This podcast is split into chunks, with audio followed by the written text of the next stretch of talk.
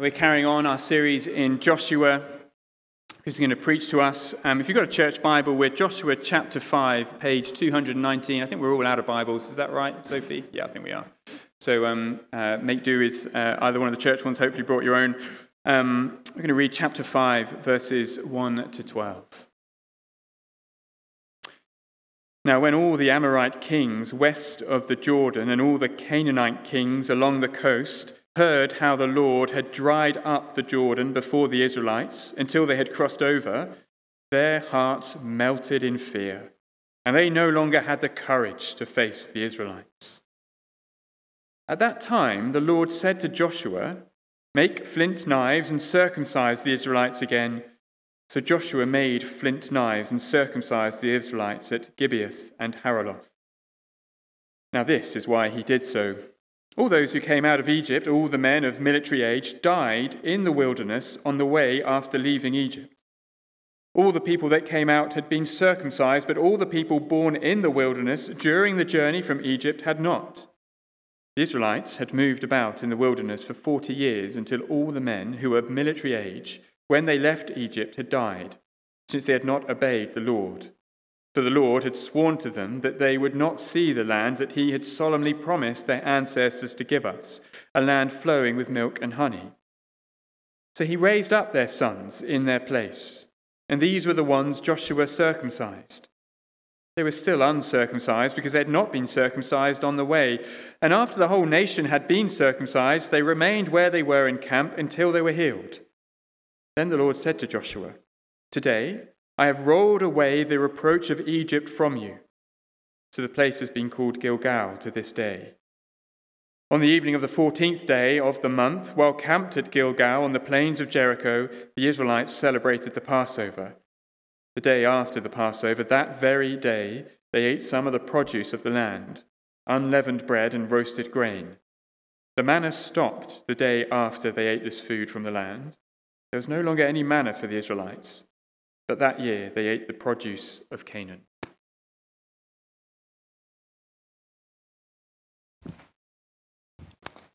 Wonderful. Thanks very much, Johnny. Let me add my welcome to Johnny's. Um, great to see you here. Some new faces, some old faces. Um, just in your, in your handouts, um, you will have three points. We're actually just going to look at two. We'll, the, the, next, the end, the last couple of verses of chapter 5, um, we'll look at next week uh, as we head into Jericho. Um, why don't I pray for the Lord's help? Heavenly Father, we thank you for your precious word, precious beyond measure.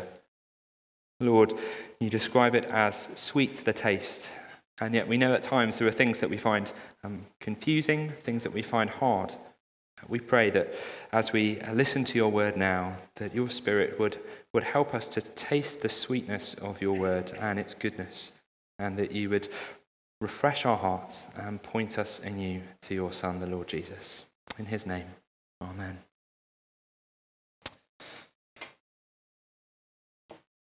Well, history is um, full of surprise tactics, isn't it? Um, here's, a, here's a couple for you. Maybe the most famous one um, the old Trojan horse, uh, containing the, the hidden Greek warriors waiting for the moment to, to launch a surprise attack.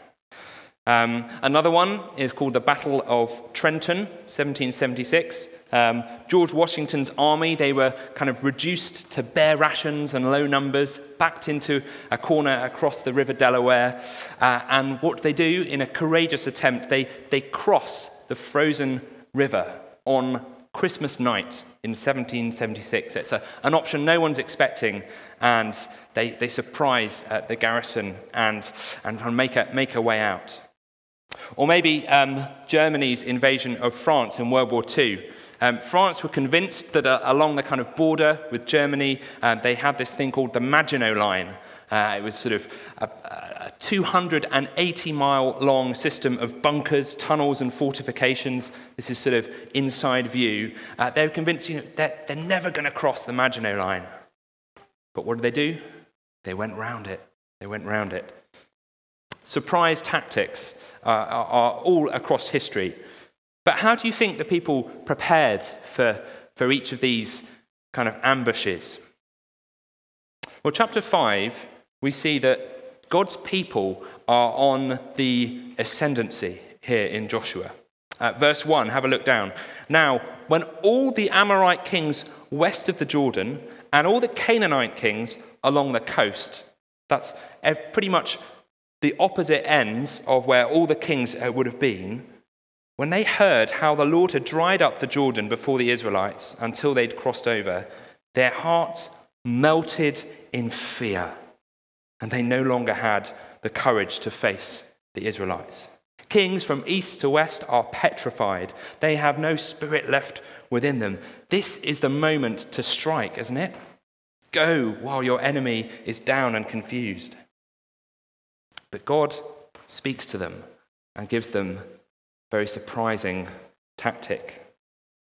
Verse 2 At that time, the Lord said to Joshua, Make flint knives and circumcise the Israelites again. So Joshua made flint knives and circumcised the Israelites at Gibeath Haaraloth. It is very surprising, isn't it? Humanly speaking, this seems to make as much sense as shooting yourself in the foot on the eve of battle.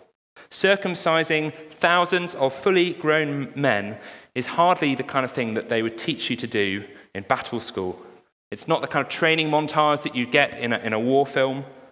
And, and not only that, but once they've been circumcised, they stay put. And in verse 10 to 12, they, they have a meal, they have supper, they celebrate the Passover.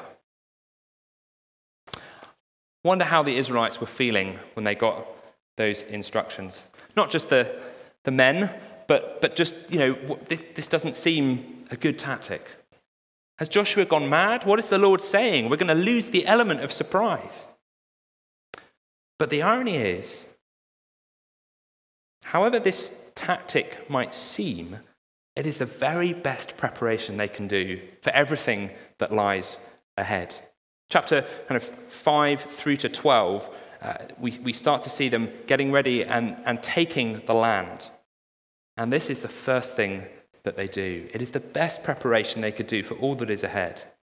Remember, since way back in chapter 1, we've seen success. It's not about their ingenuity, it's about their obedience, their trust in God's promises, and doing what he says. So before they can even think about taking a sword out of its sheath and kind of getting their shields ready, he wants them to know no, the way on in the land is exactly the same as the way in. Trust and obedience. Knowing who they are and knowing who he is. The way on in the land is the same as the way in. Now, God isn't calling us to conquer a physical piece of land today. This is a, one off thing in history, their task. But He has called us to play a part in His purposes in the world, cultivating it, bringing to fruition all that He has made, sharing the good news of the Lord Jesus. And so we need to know the same thing that the way on in the Christian life is the same as the way in trust and obedience, knowing who we are to the Lord and knowing who He is. Joshua's time and his task are different, but the pattern is the same. The way on is the same as the way in. But to understand how that, how that works, we need to kind of get under the bonnet of these two things, don't we? These two surprise tactics. So let's have a look at the first one. Our first point remember your covenant relationship through a sign. Remember your covenant relationship through a sign. Way back from the time of Abraham, uh, back in Genesis chapter 11, we see that faithful Israelites, they were to express the seriousness of their relationship with God by circumcising every eight day old male. It was an, an outward sign, but it was always meant to be an outward sign of a heart committed to keeping covenant with the Lord, a sign that they belonged and they were living an obedient life. And in theory, there shouldn't be such a thing as an uncircumcised Israelite man. It shouldn't, it shouldn't exist, it's not a category. But here in Joshua 5, we see that the topic of circumcision leads to a, problem and a privilege. Let's have a look at the problem. The problem is that all of the ones who came out of Egypt, apart from Joshua and Caleb, we assume, they are all dead. And in verse 4, do you see everyone that left Egypt was circumcised? Verse 6 tells us the Israelites had moved about in the wilderness 40 years until all the men who were of military age when they left Egypt had died, since they had not obeyed the Lord. All of the circumcised men have died. Why? Well, verse 6 carries on For the Lord had sworn to them that they would not see the land he had solemnly promised their ancestors to give us a land flowing with milk and honey. Why did they die? Well, did you spot there were two promises in the end of verse 6? We've got one that happened a long time ago and one more recent. God made a solemn promise to their ancestors. That's from, way back to Abraham through to Moses. That promise was to bless his people with a land to live in. It was a land that was going to be like a new Eden, a wilderness to be transformed into a garden. And so they make their journey. They leave Egypt and they're on the way. But along the way, God makes another promise to a particular generation of people that these people would not see the fruits of that promise. Why? Well, if we were to flick back to Numbers 13 and 14, we, we see the, the spies that are sent into the land and they come back, and this generation, they do not believe in God's promise. They don't believe that God is able to bring them into the land. In fact, no, they, they plan to go back. They want to be unrescued. They throw God's rescue in his face. And so God responded. He said that he would let that generation die out before they saw the promised land. Now, do these two promises, do they contradict each other? Does the new one negate the old one? It might seem that way on initial reading. But Yahweh's, the Lord's promise of the land, it still stands. These guys that we're seeing here going over the river, they are going in. The promise is being fulfilled. No, this generation, they have forfeited their promise by not believing it. Because to enjoy God's promises, we must believe them, we must seize them. Their unbelief, it couldn't stop God's promise happening, but it did mean that this former generation forfeited that blessing. And it was a warning that Israel were to remember for all of their history. Johnny, read Psalm 95 at the beginning. Psalm 95 calls all of Israel back hundreds of years later to that incident and says, Don't be like them. Do not harden your hearts. Cling to the Lord's good promises. Even as we go through to the New Testament, Hebrews picks it up. He says, To us now, make every effort to enter at that rest. Picture of the, of the land, so that no one will perish by following their example of disobedience. So we have a, a problem. They didn't enjoy God's promises by believing them, and they perished. The sign that they had on the outside of circumcision didn't match the, the attitude of their hearts. But that's not all. Although there shouldn't be such a thing as an uncircumcised Israelite man, here we have an awful lot of them, don't we? Verse 5 and 7 talks about this new generation who'd crossed through the Jordan, those who were obedient and trusting in the Lord, and says that they had not been circumcised along the way. This is something that needs putting right. As they go into the land, what's going to set them apart from the nations? Well, it is their covenant relationship with the Lord. And, and how do they know that? How, how are they reminded of that? Well, what they believe in their hearts is supposed to be symbolized in an outward sign on their bodies. Now, speaking as a man in his mid 30s, um, this is no small task to ask a generation of men in their mid 30s to do. But they go ahead with it. Verse 8 And after the whole nation had been circumcised, they remained where they were in camp until they were healed. But they don't just go ahead with it because it is a problem to be solved. It is something they're called to do. but it is also a huge privilege. This covenant sign told them who they belonged to, it told them the promises that they were to inherit. Verse 9, do you see, tells us that now the reproach of Egypt was rolled away. For years, they've been going around the wilderness, and a little bit like a bullied child, Egypt and the other nations have mocked Israel and their God.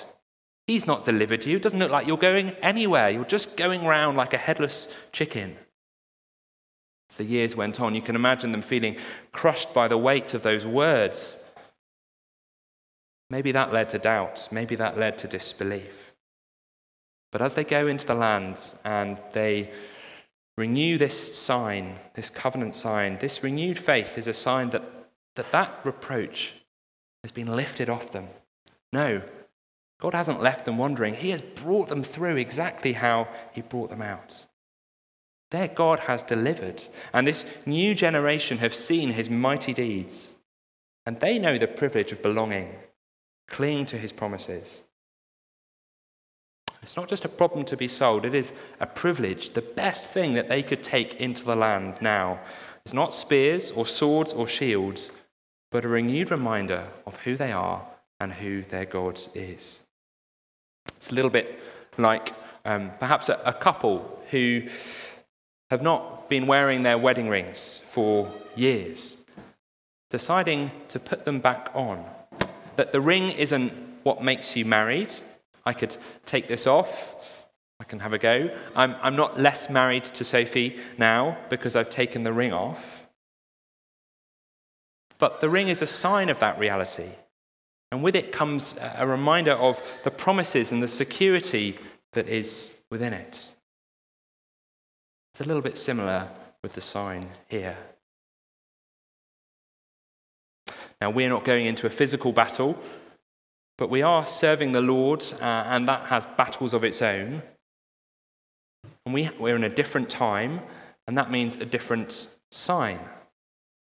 Under the Old Covenant, God's people were circumcised. Well, what is the sign for us now to show us that we belong, to give us encouragement? Of the new covenant that Christ has brought about, we are baptized. All the men give an inward sigh of relief. Just like in theory, though, that there shouldn't be such a thing as an uncircumcised Israelite, according to the New Testament, there isn't such a thing as an unbaptized believer. Jesus assumes that that is uh, what will happen when he makes the Great Commission. Let me just read it to you, the end of Matthew 28.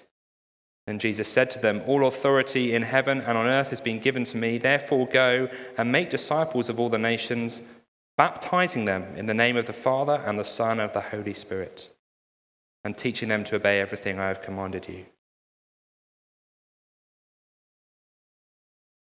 According to the New Testament, there isn't such a thing as a baptized, unbaptized believer, or, or at least someone who is on their way. It is, it is something that we are commanded to do.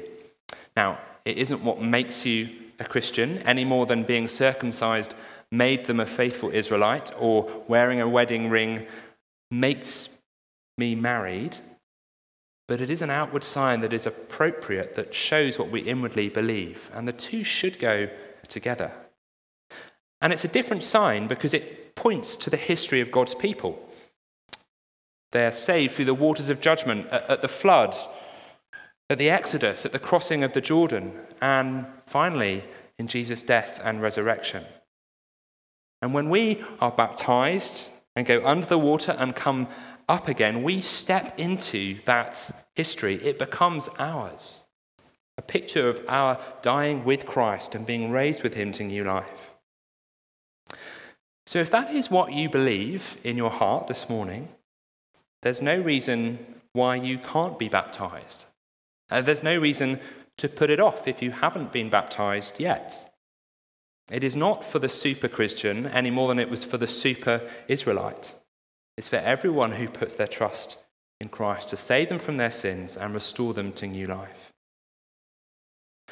Now, just as an aside, it has become, uh, certainly I experienced this, much more normal to wait quite a long time before you get baptized, to have many, many years, to, to put it off until you sort of feel more ready. But that's not the pattern that we tend to see in the Bible.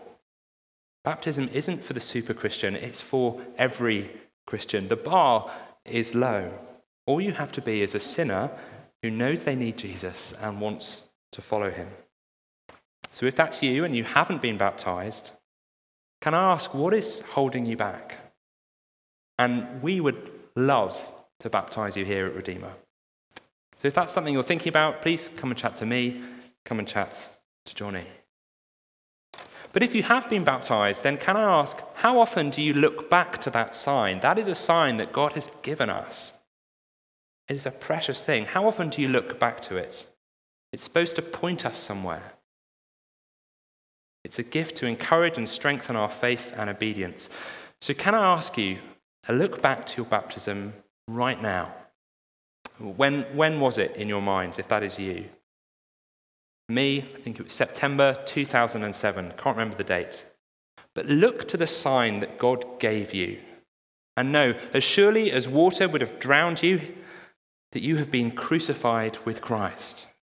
Know, as surely as you come up out of the water and would gasp for breath like a baby filling their air, their lungs with air for the first time, you are raised to life. As sure as you have been got wet, you are washed clean from your sins and forgiven. We face an eternity of joyful communion with the Lord. Let's go back to the picture of a wedding ring. If you take a wedding ring off or don't wear one, it, it doesn't make you less married than you are, but it can remove something precious.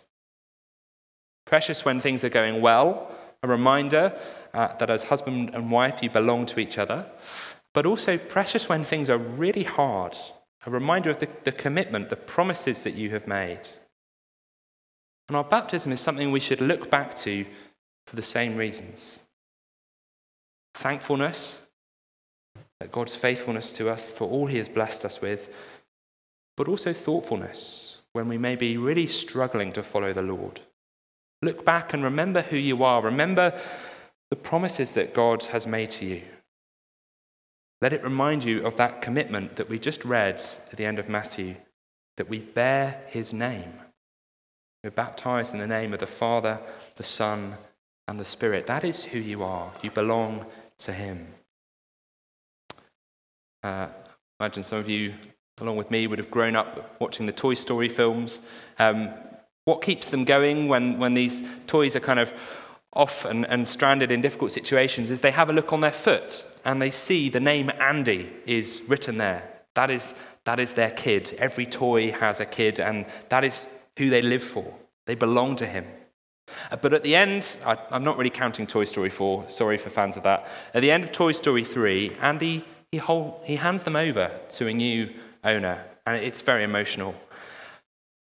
But he hands them over, and something of the, the pain of, of not belonging anymore to Andy is it's, it's profound. Well, God, He has put His name on our hearts, and we know that He will never hand us over, He will never let us go. And that's why we should look back to our baptism. So there is huge wisdom in this surprise tactic, isn't there? Remembering who they are. The way on in the land is the same as the way in. So they're to remember their covenant relationship through a sign. Let it point to who they are and who their God is. But it's not the only surprise tactic. Uh, before they get to Jericho, there is also a meal to prepare. That's our, our second point. Rejoice in God's covenant blessing through a meal. There is one moment that was in view before they'd even left Egypt. So 40 years ago. And that was this Passover meal. Back in Exodus 12, they are told as soon as they go in that they are to observe this meal. Exodus 12 says, When you enter the land that the Lord will give you, as he's promised, observe this ceremony. And when you ask your children, and when your children ask, What does this mean to you? What are they supposed to tell their children? It is the Passover sacrifice to the Lord, who passed over the house of the Israelites in Egypt and spared our homes when he struck down the Egyptians. This meal was always coming. And verse 10 tells us it's exactly what they did. A bit like a Thanksgiving meal in America, it's something built into the rhythm of the nation's life to recall who they are and what God has done for them. And there are particular details given right at the beginning when the Passover is, is instructed. You, you had to be circumcised, and so they, they've done that. Uh, you had to prepare it in the evening. It was supposed to happen on the 14th day of the month. And we see here in, in verse 10 that, that all those things are, are ticked. And it might sound like extra details to us, but there is a sense of reliving the drama of what has happened. I wonder if you've ever been along to a kind of murder mystery party over a meal and you get kind of given a character that you have to kind of play. There's also a sort of script that you follow, and um, it, it, it, you kind of inhabit the drama, don't you? And the more people get into it, the more accents they put on, the, the kind of more real it, it feels, the more kind of gruesome moaning when, when, when the kind of next person, person dies, the more you feel part of the story. But it's all pretend. You're just acting. But the Passover, it doesn't need any pretending, does it? It's not acting. These things are real and really happened. These people eating this food are physically alive because of what this meal symbolizes. But why now? Why, why eat now? Why not just get going? Well, just like getting circumcised, this meal, it's not separate from military tactics. The way into the land is the same as the way on. And as they eat this meal, they're reminded of their covenant blessings, and they have time to rejoice in them. It's a reminder of God's rescue, his victory over Egypt. He can do that again. It's exactly what they need a look back at God's track record. But also, this meal looks forward. Do you see verse 11? The next day, we see where food comes from. The day after the Passover, that very day, they ate some of the produce of the land unleavened bread and roasted grain. The manna stopped the day after they ate this food from the land. There was no longer any manna for the Israelites, but that year they ate the produce of Canaan. Three times we're told where this food comes from the land, from Canaan. Imagine having eaten the same thing for 40 years, tasting the same manna. Sort of something like out of Oliver Twist, isn't it? The beginning, all we ever eat is gruel. I'm sure it was nicer than gruel. And now, something new. And not just anything new, something from the land that God had promised them. They don't need the Lord to rain anything down anymore, to provide through extraordinary means. He's providing through the land that He had promised. This is a new page in Israel's history. And it was a taste of what was to come. But this meal wasn't just a one off, it was something that we see all throughout Scripture. A meal to be celebrated every year. We see it happening at particular points. Under Josiah, the law is rediscovered at the end of 2 Kings. Then God's people go into exile and, and then they return. And we see another Passover meal in Ezra.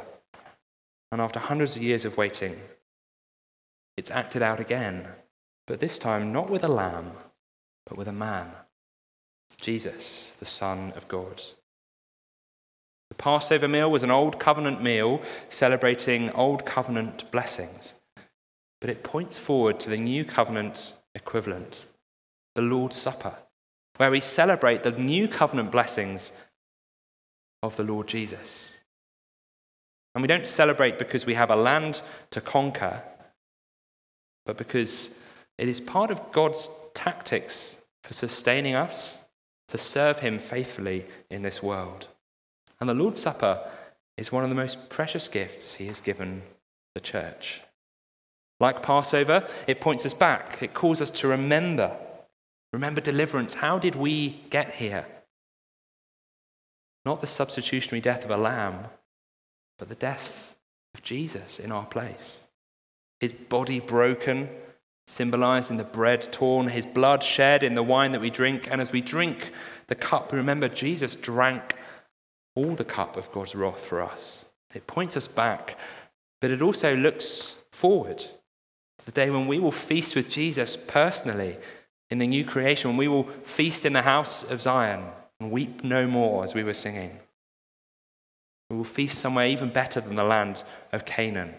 When we eat that meal, that is the truth, the future that we are pointing forward to.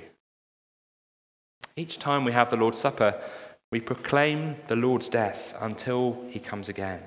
Each time we have the Lord's Supper, we remember the meal is hosted not by Johnny, not by me, but by the Lord Jesus. And as we eat and drink by faith, he is strengthening us for our journey home. And we're reminded of all of the covenant blessings that we have assurance, forgiveness, adoption. The list goes on. We don't move on from the Lord's Supper because we don't move on from the Lord Jesus.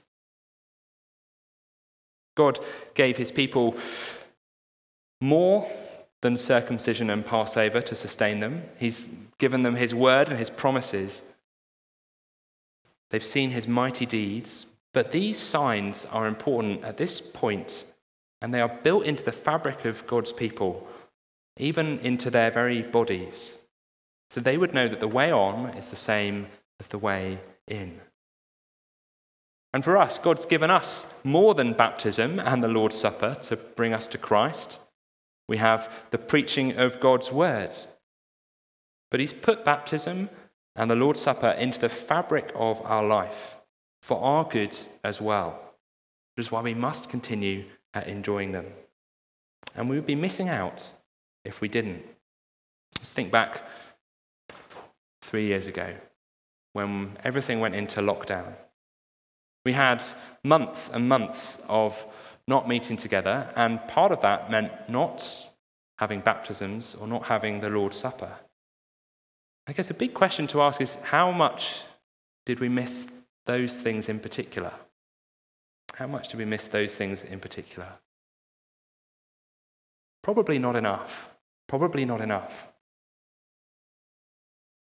But they are a precious gift to enjoy, which is why we have the Lord's Supper every month why we do baptisms as much as we can in the Lord's kindness.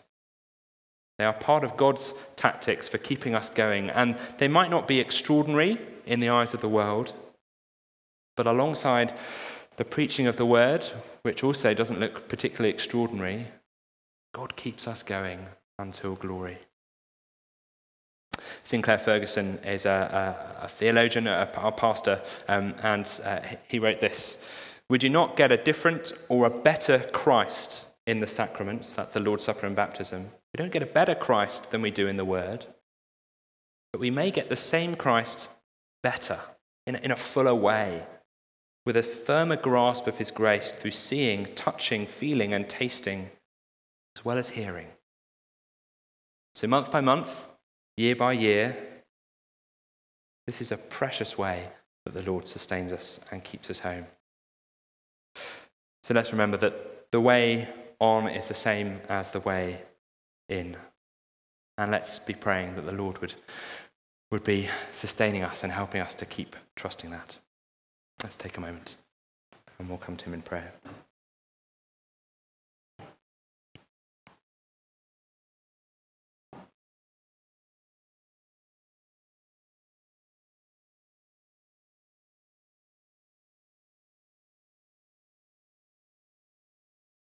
Heavenly Father, we thank you that in this passage we see the most precious thing, the most helpful thing that these Israelites could do uh, before all that lay ahead of them was to renew their relationship with you, was to bear your covenant sign and to enjoy your covenant meal and celebrate in all the blessings that come with that.